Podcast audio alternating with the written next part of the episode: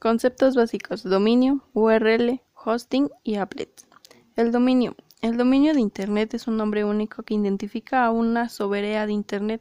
El propósito principal de los nombres de dominio de Internet y del sistema de nombres de dominio es traducir las direcciones IP de cada activo en la red a términos memorizables y fáciles de encontrar. Un dominio de Internet es una red de identificación asociada a un grupo de dispositivos o equipos conectados a la red Internet. URL es el mecanismo usado con los navegadores para obtener cualquier recurso publicado en la web.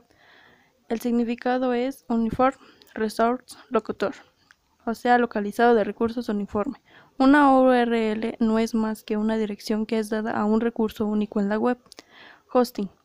El alojamiento web es el servicio que provee a los usuarios de Internet un sistema para poder almacenar información imágenes, video o cualquier contenido accesible vía web. En lugar de alojar personas del hosting web, aloja los contenidos de tu web y tu correo electrónico para que puedan ser visitados en todo momento desde cualquier dispositivo conectado a Internet.